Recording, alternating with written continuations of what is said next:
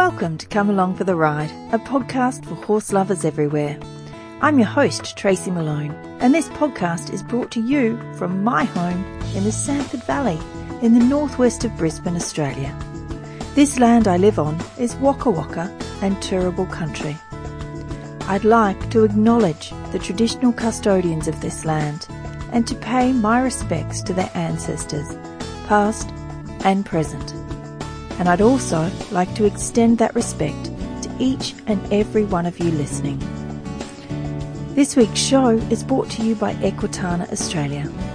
Equitana is happening from the 15th to 18th of November this year in Melbourne. The Off the Track program aims to facilitate the placement of retired thoroughbred racehorses in second careers by promoting the network of Racing Victoria acknowledged retrainers across the state, driving demand for this breed as performance and pleasure horses, and educating the community about the various life after racing options, versatility of use, and the appropriate care and retraining of the thoroughbred. It's so nice to see Equitana making a difference in the life of these beautiful horses this event will be happening at the Rowville Outdoor Arena on Thursday morning at Equitana. They will also be doing a jump off in the Think Fencing Arena on Sunday from 12:45 to 2 p.m. You can see this event with your day pass. To get tickets, go to equitana.com.au. I hope to see you there. Make sure you say hi if you see me. In this week's show, I wanted to take a breather and a look back on what I've learned from these amazing trainers I've interviewed on this podcast so far. These trainers are from varied disciplines and from all around the world. When I started this podcast, it was to find the kind of trainers that work beyond pressure and release, that work in true partnership with horses, the ones that give horses a choice, the trainers whose horses meet them at the gate, excited to see what they will be learning together today trainers who are not in any way horse whisperers, but are horse listeners. I've taken a listen back over all of the trainers I spoke with on the show and found the gold, the top five tips in one episode that we can all start doing today with our horses. Tip number one. This one's from Mosey Truitt from Liberty Horsemanship. I'll put all the links to each trainer in the show notes, and you can see the links to their pages and photos of them on the blog on my website, comealongfortheride.com.au. Mosey is a young woman from Ventura County, California in the United States, and is already at her young age such a wealth of knowledge and wisdom in the world of liberty horsemanship. The tip from Mosey that I'd like to share with you today is the foundation of having a horse in the first place.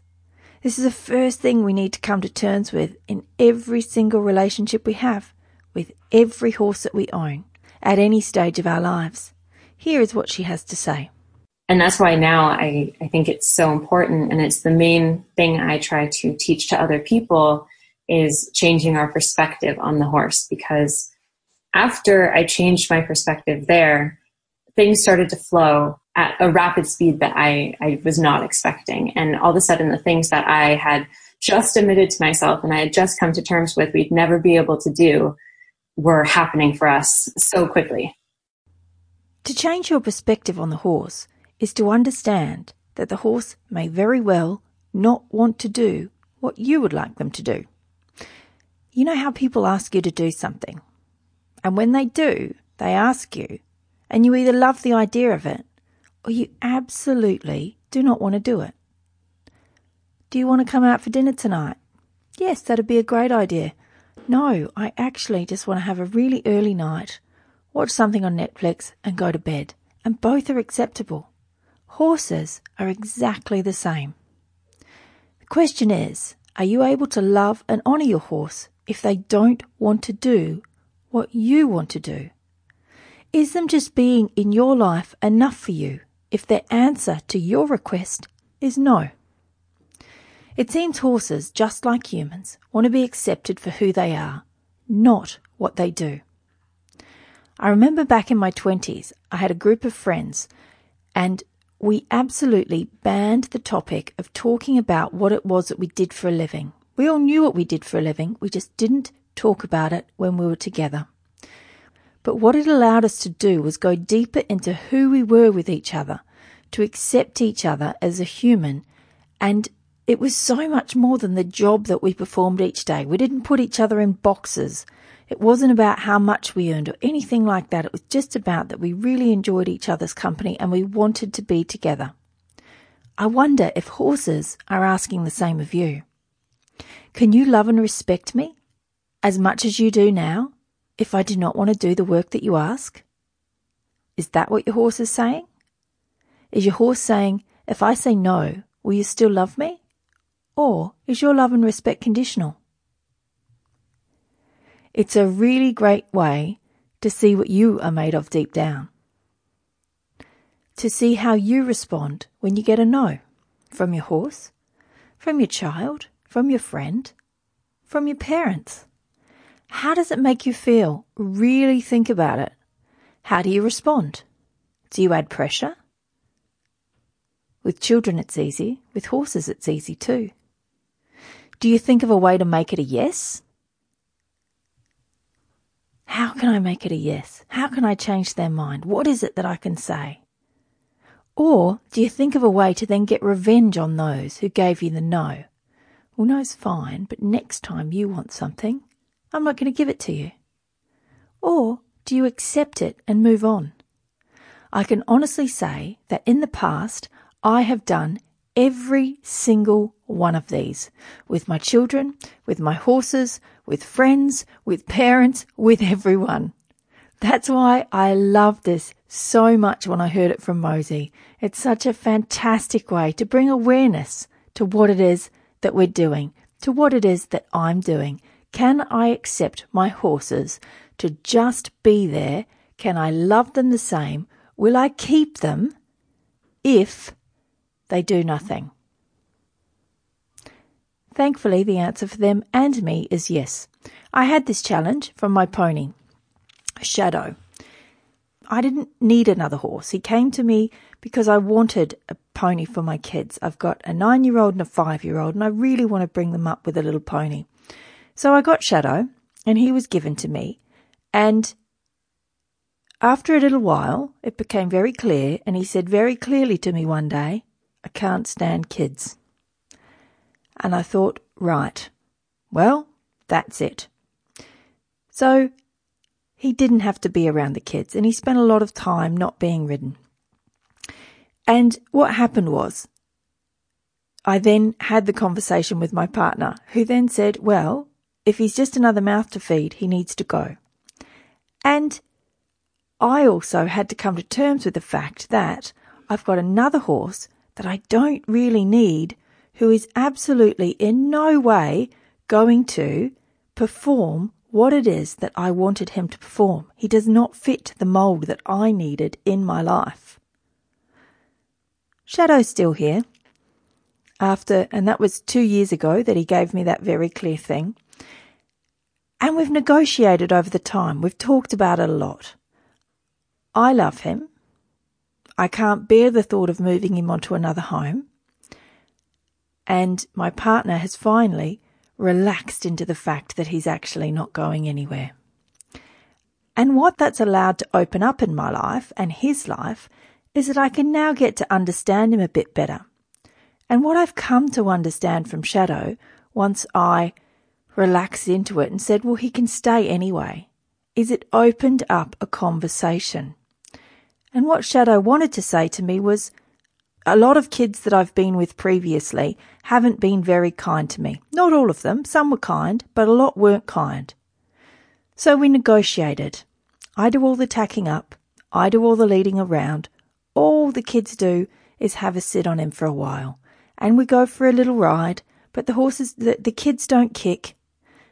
The kids don't choose which direction to go. The conversation is between me and Shadow, for now, because Shadow wanted to build trust. Shadow wanted to build trust again so that he can learn that these kids are different to the, some of the other kids that he's been with in the past. If I didn't respect the fact that he didn't like kids, we would never have gotten to the place we were at. And what I've also found out about Shadow is that he is the most sensitive horse that I have. He responds to energy so beautifully. Instead of thinking of him now as a stubborn little pony who has this ability to appear on the other side of a fence almost instantly, I see him as an intelligent, bold, brave little guy who has been pushed around and used for something his whole life and he's never been given a say. So, what Mosey has to say right here at the start is something that's really important. And it's something that you can have a really good think about. What are you made of deep down when you get a no? Tip number two. This one comes from Kirsty Hagger from Willowvale Spanish Mustangs, and she's from Kilkivan in Queensland, Australia. Kirsty found that with her super intelligent Spanish Mustangs, one of them, which I own, my mare Gypsy, who joins me on the cover of this podcast, she found that if she took the time to sit with her horse, expecting nothing of them, then the bond that was formed was so strong that when she asked them to learn something new, the trust and connection was already there. They were so willing and present with her. Have a listen. The most beneficial thing that I did with her and just purely sitting in the paddock with them with no expectations, no pressure and expecting nothing of them. That's when that greatest bond is formed and that is more valuable than any training you can ever do. In a world where we can take our mini computer and full life of email, social media, and messaging with us everywhere, how much time do we actually spend just being? There's no advertising, no listening to podcasts. That's a bummer. Just sitting in the paddock on the ground, on a log, in a sturdy chair, and just sit and be with our horses. They do this with each other all day, every day. Hopefully, hopefully, if they're running with a herd. This is how they form a bond with each other. This is how they understand and communicate with each other. I really do wonder why it is that this is not taught to every single horse person in the world. We expect our horses to get in a float or ride out, go hacking with us, and leave their herd behind. Some of us work hard to make sure they are not herd bound. Wouldn't it be easier to simply take the time to make yourself a true part of the herd and have all of your horses trust and respect you as a herd member? Not just the person who brings feed, brushes, and always asking something of them. I see a lot of highly successful people in business, celebrity, etc., who will meditate. They all take the time to be still and just be, connect to something deeper within them. As a horse person, I do not do a traditional form of meditation, but I do take the time to sit in the paddock with my horses I have my own form of meditation where I can be present, find calmness, and at the same time be a part of my herd of horses. Even if your horse is in a barn, you can do this. Take them out grazing and just be. Ask nothing of them other than, which way do you want to go? Take turns in choosing direction. You can do this no matter where your horse lives, whether it's in a herd or not. I have four horses who live as a herd, so for me, it's as easy as taking 20 to 30 minutes every other day to sit in a log, on the ground, and just be. I set a timer so I don't have to keep getting my phone out to see the time. I put it on silent so I don't look at it, but it puts my mind to rest worrying about how long I've been there and will I miss what I've scheduled in next. So I'm wondering, can you right now pause and schedule in some time for just being with your horse? I schedule it as horse meditation in my calendar. It's so incredibly important to lay the foundations before asking anything of your horse. In human relationships, we do the same thing, but for horses, we expect them to just be there to serve us. If you want true connection and partnership with your horse, this is the way to achieving it. Which leads me to tip three Mel Fleming from Connecting with Horses and Riding with Synchronicity is from Moonbi in New South Wales, Australia. Mel gave us this one awesome exercise that we can do before any work with our horses. We can do it at any time. Remember, true connection and partnership comes from a solid foundation in our relationship with our horse. Have a listen. The first thing I start to teach people in the clinics is about centering breathing and body scanning. Centering is like taking your awareness down into your center, so your lower abdominal area, your pelvic area. and which means you're getting out of your head, you're getting out of you know being caught up in all the emotions that we often get caught up in, and mm-hmm. breathing in a centered and expansive way, which means you see you take your awareness down into your center, then you breathe and expand your center in all four directions on the in breath. And when we breathe in that way, so expanding your belly, or I like to say expanding the center equally in all four directions on the in breath, as opposed to sucking your belly in when you're breathing. It changes your nervous system. So when we expand our center, expand our belly when we breathe in, it, it stimulates us to relax. Most people naturally breathe the, the opposite way because they're um, they're running on adrenaline and cortisol and stress when we just change our breathing and we really slow our breathing down, so you know, ideally take like five to seven seconds on the in breath and hold that breath for a few moments and then breathe out. And so you start to just calm yourself down, you start to get your mind still and your emotions still. And then it's like start to you be more present in your body and scan your body and just feel your body. So you're taking yourself into a state of presence and stillness. Mm-hmm and through that breathing place of stillness is where you can start to connect with the horse more deeply because you've connected to yourself, your real self, your true self, not caught up in your head or caught up in your emotions. From there, you can connect to the horse. And, you know, you could just ask the question to the horse, how are you feeling? What's going on for you? And that, that would be the start of being able to start sensing the horse and, and sensing your own true self and what's going on with you. Horses live in the present. They're not worried about what phone call they have to make or whether they're wearing the right shoes or what they're going to make for dinner. They care about the breeze. They care about what's around them and whether or not you're a predator or are you going to be bringing them feed.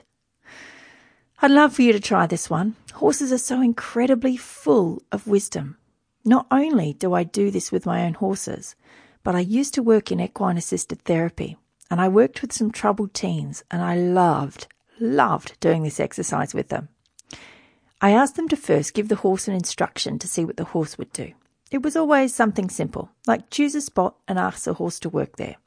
And sometimes the horse had a halter and lead rope, and sometimes it didn't. It didn't really matter, because the same thing happened most of the time. At first, most times the horse would not move. They would not move at all. They would not leave no matter what the kid did. They just wouldn't move. After they did this deep breathing exercise, it was really, really similar to this one. They asked the horse again, and the horse would move willingly and calmly beside them to the spot that they'd chosen. To watch the look on the kid's face was the best thing ever. And this was once from a non horse person from a teenager. So there's absolutely no reason that this wouldn't work for you instantly at home. Please never underestimate the power of your breath in bringing yourself to the present moment. It's a simple and powerful tool. We all have it within us right now. It costs us nothing. It takes only a minute at best to do. And it can change your entire relationship with your horse. So why wouldn't you do it? Tip four. This one is from Emma Bryant from Equality Equine Services. Emma is from Kaminya in Queensland, Australia. Emma speaks about the importance of realizing where your horse's flight zone or bubble is. She also talks about the importance of the letdown, the lick and chew, the way your horse lets you know that it's processed the information and is ready to go again. I waited, I looked at him, and if you walked into his flight zone, he was out of there. And so his flight zone is like the bubble? Yep, absolutely. So everybody has that, even us as people. And we know where our personal space bubble is by if somebody that is unknown comes into it, uh, we kind of we go into our instincts, so we either want to move away, or we kind of puff ourselves up, or we just sit there and freeze. We mm-hmm. we know that because our our heart rate comes up. So they have exactly the same thing, except it may be 20 meters, 40 meters, two meters, depending on how domesticated the horse is versus wild, you know. You can see it clearly in their body language because as soon as you walk in there, they're designed to flick an ear to where a predator is and have an assess where it is. So can that run and eat me from where it's at? And if it's a no, they'll probably stay grazing but keep their ear out. If it's a yes, they'll start to move off. So you walk up slowly to the horse and find out where the edge of that, that flight zone is. Yep. By watching for the flick of the ear. Their personal space bubble. And you go, okay, look, I know you're uncomfortable there. I can see that. I'm just going to wait here and I'm going to chill for a second and I'll listen. I don't want you to, you know, I don't want to go in there uninvited or anything like that. But I'm just going to, I'm just going to chill out here. And what I found is the horses were like, huh? What? And they started to get a little bit curious because you weren't actually stepping inside them, their, pre- their personal space bubble, and you weren't actually, you know, making them feel like they had to move off. You were just stopping and waiting. Because once you get inside that personal space bubble, you're applying pressure. You really are. That's what people talk about with pressure in a horse. Yep. The second you go inside that bubble, that's pressure on that horse, same as it is for us. Absolutely. And it's uncomfortable. And then what I do is if that's where they're comfortable, we have a conversation from them, knowing that horses have body language, right? If I just walk in a step and then that horse flicks its eye and ear to me, I go, thank you for trying to be brave because what he did would go, okay, I'm going to look at you a little bit. I'm going to, I'm going to try investigate because I want him to get to that investigation stage. So I actually ask him to investigate. Hey mate, I know you're scared. I'm going to wait here till you calm down. And you actually wait for that. So you, you wait for them to breathe out. You wait for them to, you know, lick and chew, shake their head, rub their nose. They do it every time. And once they do that, usually what you find is they start to kick over into their curiosity and they go, hold on a second, I do actually want to check out what she's doing over there or what that is over there. So they actually close that gap by themselves. Imagine how our horses would respond, knowing that we've taken the time to not rush them and expect them to just be okay with our presence. Imagine how they feel knowing that we understand what it's like to feel someone in your space, and we totally respected that. This is obviously not possible on a daily basis, but if we take the time at the beginning of a training session, imagine how much more relaxed and supple, let alone willing, the horse will be. The letdown is a really important point and it goes as a partner to giving the horse time to come to you. When we learn something new, be it horse or human, we need time to process it. You know how much time it takes for you to learn something new. Sometimes you have to sleep on it to fully integrate and understand it. The horse's brain and body is the same. But they are able to take in and learn a smaller amount of information at a time, one step at a time, with a letdown in between. Another person who spoke about this was Valence William from Soul Horse Revolution. Valence is in Victoria in Australia. Here's what she had to say. I used to try and force him into the float, just pressure and release. But it could just really send him way over his threshold where he would be rearing up quite powerful rears. And so just learning to really slow down, to listen and to create trust. I was allowing his nervous system the time it needed to calm down. When you've got the trust and the calmness, you don't get as many no's. So, as Valence said, the letdown is for the nervous system. It's paramount to your horse's ability to learn. I watched just yesterday with my hoof trimmer and Gypsy, my Spanish Mustang mare. She was trying to strike with her front hoof while the trimmer's head was down there. She was told very clearly no by the trimmer. Then we waited, and I took a deep breath. Then Gypsy licked and chewed. Then I saw the trimmer take a deep breath. Then she lifted up the hoof and had not a single problem after that. The lick and chew from Gypsy was the key here. It helped her to process and move on. And it also brings me beautifully to tip number five. Tip number five is from Anna Blake. Anna has a farm on the prairie. She calls it Infinity Farm. and it's on the Colorado Prairie in America. Anna travels the world teaching people about calming signals. A calming signal is they'll stretch down and rub their nose on their foreleg while we're riding. And we have been taught to jerk their head up. They're being disobedient. They're ignoring you. A horse can't ignore us. They're prey animals. That neck stretch is going to relax him some. He's also mentoring a behavior he'd like to see us do, meaning, I'm no threat to you. Relax.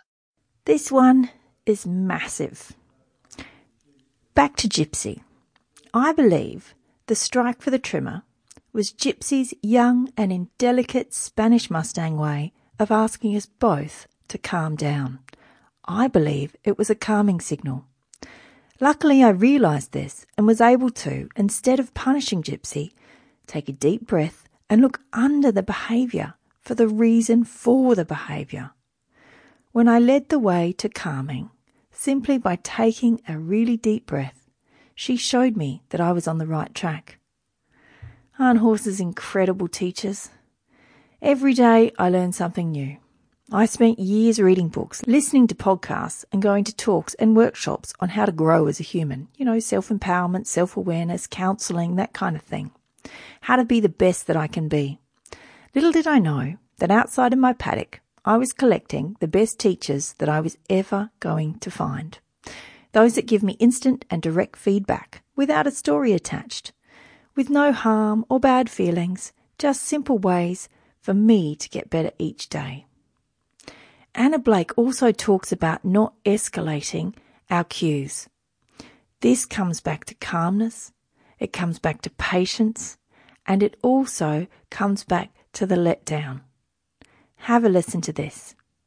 Some of us traditionally have been taught ask, tell, make, that we should escalate the cues. And I think as humans, we're really good at doing that because it is our nature to do that anyway. If we don't think we're heard, we talk louder. So I'm the horse and we're walking. And I think you just gave me a cue to trot. I think you did. Oh, crap. That's the second cue. And then on the third cue, what I see the horse do is flinch his ribs. It starts a tiny step at a time and a reward after every step and building on that. We need to give the horse time to understand what we're asking and then time to respond. I tend to be pretty slow when I'm introducing something new. I want the horse to have a dopamine response in his mind. I just want him thinking and not responding out of fear of the next cue. This one goes hand in hand with the calming technique, and it's so important to take the time that it takes to give one cue at a time, small steps, like Anna says, like all the trainers say on this podcast that I've spoken to so far. Small steps, take the time, allow the letdown. Another small step. Know when to finish a session on a good note. Absolutely reward the try, and you'll have an incredible connection with your horse. I hope you've enjoyed this episode, this nice solo run that I've had on the top five training tips that I've learned so far. What we want with our horses comes from connection and relationship, and this comes from listening and calmness. I feel so honoured to have such a high calibre of trainer to interview on this podcast. Remember, if you want to connect with any of these trainers, the links will be in the show notes and also on the blog on my website, comealongfortheride.com.au. Please get in touch. You know I love to hear from you. What's the biggest problem you would like solved when it comes to training or working with your horse? I know that I will be able to find someone with a great answer for you. So please contact me through social media or my website. All the links will be in the show notes. Today, I'd like to leave you with one more clip. It's something that Donna Anderson from One Horse Life Australia and New Zealand said. Donna is based in Brisbane, Queensland, Australia. Every time you go to your horse, if you remember this, then you might begin to let the magic unfold. Thanks again for listening, and I'll catch you next time on Come Along for the Ride. the crux of what we're teaching is that you have to take action. You can start, and of course you need tools. However much you've learnt from your life with horses is great. But what we're doing is tuning and balancing and getting you back to the connection so that you can bring your aspect of what it is to be with a horse to the world. The horse is the perfect guide. That's not really even my job. I've got the easy part. I'm just the supporter of what's going to happen. There is no one else on the planet like you. And there is no one else on the planet like your horse. You came together for a special reason. A One Horse Life teacher's job, if you require our help, is for us to support the connection between the two of you.